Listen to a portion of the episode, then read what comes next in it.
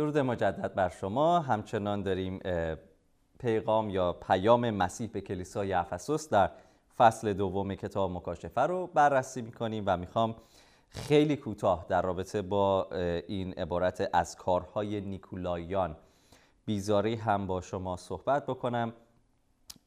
بیشتر شاید بتونیم در فصل دو آیات چهارده و پونزده جایی که این افراد با کسانی که پیروان تعالیم بلعام هستن مقایسه میشن راجبشون اونجا صحبت می‌کنیم ولی به نظر می‌رسه چون اطلاعات دقیق تاریخی نداریم که چه گروهی یا چه افرادی هستن ولی به نظر می‌رسه کسانی هستند که با فرهنگ قالب اون شرایط سازگاری می‌کنن. خب شهر افسوس که شهری کاملا بود پرست بود و در اونجا پرستش امپراتور پرستش سزار صورت می گرفت و خیلی موضوع حائز اهمیت بود. اگر شما ایمانداران به یا افرادی که در اون شهر در حقیقت زندگی می‌کردن به این بتکده ها محل عبادت امپراتور سزار نمی رفتن بخور نمی سوزوندن در اون عبادت در حقیقت شرکت نمی کردن تأثیر میگذاشت روی روابط تجاری اونها در شهر.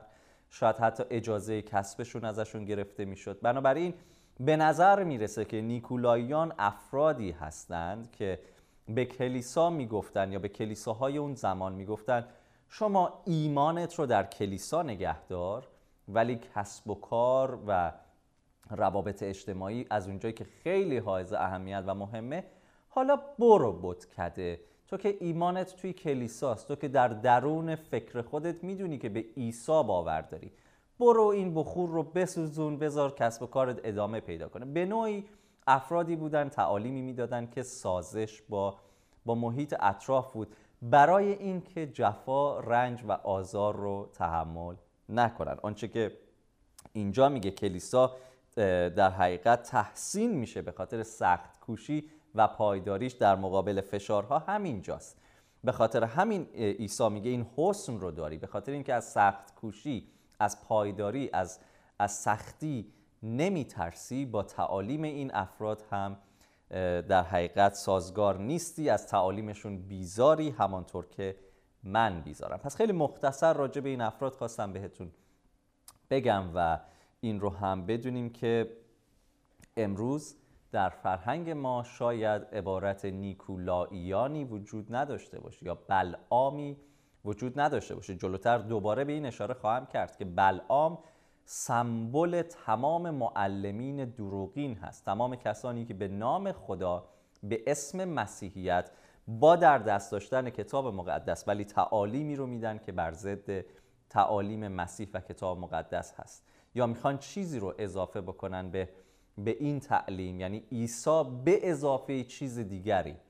بلعام سمبل چنین افرادی است. نیکولایان سمبل چنین افرادی هستند که شاید در کلیساهای ما هم در امروز پیدا بشه و امیدوار هستم که ما هم از جانب خدا و خداوندمون نجات دهنده ما عیسی مسیح تحسین بشیم. برای اینکه بین پیروی از تعلیمی غلط که میگه با فرهنگ اشتباه و دروغین اطرافت سازگار شو تا جفا نبینی تا سختی نبینی تا کار و کسب و کارت ادامه پیدا کنه و رونق ببینه ما هم بتونیم از جانب عیسی برای ایستادگی در مقابل چنین تعالیمی تحسین بشیم. خب توبیخ کلیسا همطور که عرض کردم این بود که فاصله گرفته بودن از عشق اولیه از محبت نخستینشون. مردم شهر افسوس این فاصله گرفتن این تغییر جهت دادن رو خیلی خوب متوجه می شدن به خاطر تغییر جغرافیایی که خدمتتون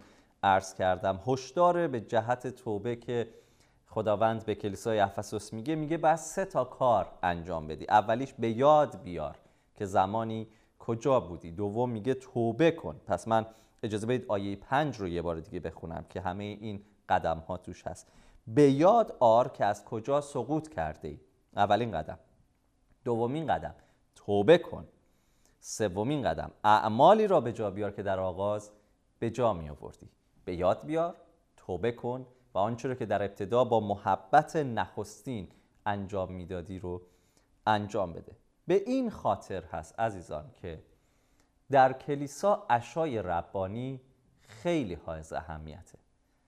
چرا؟ چون تنها کاری است که عیسی به ما گفته انجام بدید و خودش فرمود این رو به یاد من به یادگار من انجام بدیم. وقتی ما به سفره عشای ربانی وارد میشیم. به شام خداوند وارد میشیم و از اون بهره می‌گیریم. داریم به یاد میاریم عیسی رو. و اینکه نخست اون من رو محبت کرد. زمانی که من دشمن بودم او جانش رو برای من داد.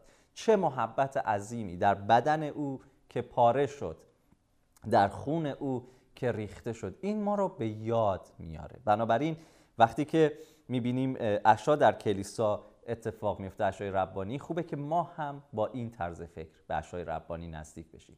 به یاد بیاریم ما کجا بودیم و عیسی برای ما چه کار کرد. و وقتی اون اون عمل عظیم و پرمحبتش رو پذیرفتیم چه محبتی در دلهای ما بود. به اون راحتی از از نگاه سرد آدم ها ناراحت نمی شدیم از اینکه برادر یا خواهرمون جواب سلام ما رو یه مقدار گرم نداده ناراحت نمی شدیم روزهای اول. ولی با گذشت ایمان بعضی وقتا متاسفانه این خصوصیات اخلاقی در بعضی از ما شکل می‌گیره. وقتی که به یاد میاریم که مسیح برای ما چه کرده بعد از به یاد آوردن ما این فرصت رو داریم که در حضور او با پذیرفتن عمل او با, با گرفتن بدن و خون خداوند توبه کنیم. و کلمه توبه در کتاب مقدس به معنای بازگشته. پس به یاد بیار که از کجا سقوط کردی؟ کجا بودی؟ توبه کن برگرد به اون جای اولی که بودی. در اشای ربانی ما می‌تونیم این کار رو انجام بدیم و اهمیتش همین هست در, در کتاب مقدس. چون که ما آدم های فراموشکاری هستیم. به سرعت فراموش می‌کنیم که چه اتفاقاتی برای ما در زندگی هامون افتاده. همینطور وقتی که ما دائم این اشا رو به جا میاریم و با این محیط خودمون رو عادت میدیم و و در اون شرکت می‌کنیم. ما رو به یاد یعنی اشا هم ما رو به گذشته می‌بره به عیسی خداوند و به صلیب و شکسته شدن نان که بدن او و ریخته شدن خون او که شراب یا آب انگور هست میندازه.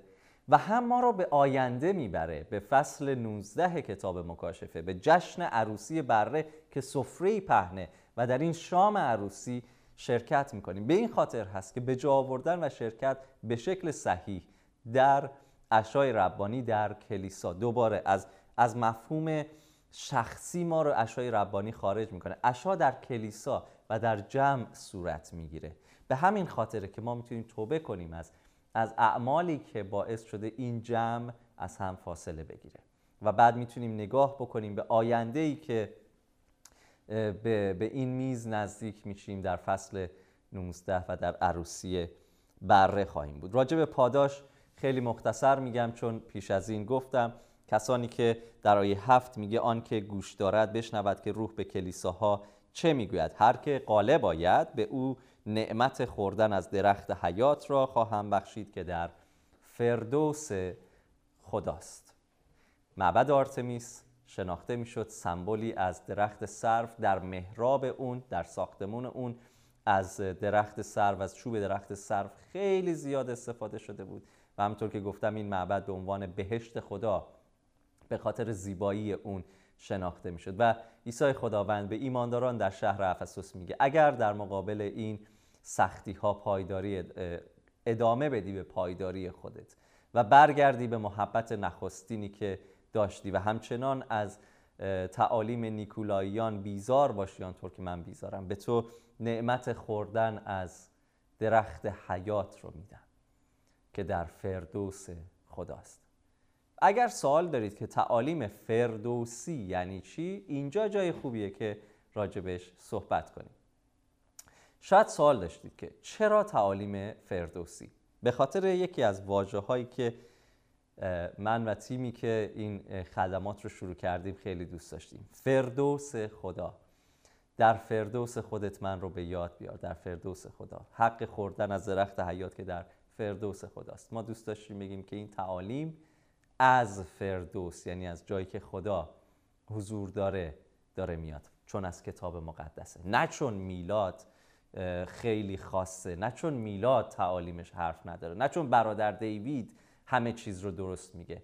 در تعالیم فردوسی ما تمرکزمون رو گذاشتیم روی اینکه این تعالیم از فردوس خدا از جایی که حضور خداست از جایی که کلام خدا نشأت می‌گیره باشه و امیدوارم باعث برکت شما شده باشه. این بخش رو می‌خوام همینجا به پایان ببرم. به زودی برمیگردیم و با شما خواهیم بود.